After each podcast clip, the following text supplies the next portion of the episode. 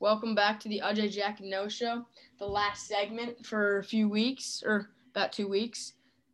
We got an exciting time coming up next week March Madness. Ajay, let's hear it. Bracket coming out this Sunday at one o'clock West Coast time. So starting then, everyone will everyone around the world will start making their brackets, and I will be also doing that. And for a quick what was I say? The the first round matches start on Friday and Saturday. That those are the two days where there's like match. Those are like the two best days of March Madness, where all you do is just watch all day, and there's like there's like at least two going on at all times during that day. And yep. then Sat- Sunday and Monday will be the second round, which means there'll probably be like 16 games a day, eight games a day. So it'll be like less, but it'll still be very fun. And I'm looking at Joe Lunardi's bracketology, which is like the main guy who does the best brackets in my opinion. And right now he has Washington, Gonzaga. I mean, not Washington. In Washington, the Gonzaga Bulldogs, Baylor Bears, Illinois, and Michigan. Those are the four one seeds. The four two seeds right now are Alabama, Houston, Iowa, and Ohio State. Jack, you know anything about these teams, or should I tell you a little bit? I know, like, I know a little bit about these teams. What do you know? I know that Gonzaga is like favored to win the whole the whole tournament. Yeah, Gonzaga and Baylor are the two heavy favorites. In my opinion, Baylor is probably my favorite. They're actually playing right now. I mean, not right now. They they played today, but I think Gonzaga is a little overrated. I say this every year, and I'll stand by it again.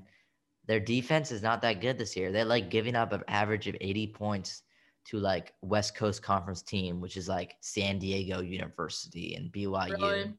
That's what I, I mean. I'm not down in their offense. My thing is, I just don't think their defense is good enough to win a championship. Mm-hmm. And we'll see. Noah, do you do you like? I'll actually I'll talk about Pac-12 since I'm a Pac-12 guy. UCLA, Colorado, and USC and Oregon. Oregon won the conference. We all hate Oregon. That's bad. Yeah, but, I don't like Oregon. I think they're gonna do well though. I think yeah. they're gonna probably make it Elite Eight. Oh, they're not gonna make Elite Eight. Why not? they're gonna be like a seven seed. Which they're gonna be. Yeah, I don't know what they're gonna be seeded. That's the, the only Elite Eight. The only team that can go far probably for the Pac-12 is USC because they'll probably be a highest. They'll be like a six seed, so they can make. They could make some noise because they got Evan Mobley, who's like seven so, one. So give me a give me a refresher. What are like the most the most common upsets are five and thirteen, right? Five and twelve. Five and twelve. five and twelve and eleven and six. Eleven so, and six. But yeah. my thing is every year, I always pick at least one 14 seed or 13 seed to win, and I've actually done pretty well over the last three years, last few years. 2019, I picked UC Irvine, 13 seed to beat Kansas State, and that was right. In 2018, really? I picked SF Austin, 14 seed, to beat Texas Tech, and they lost on like a last like last second shot. So that was a pretty good pick in my opinion.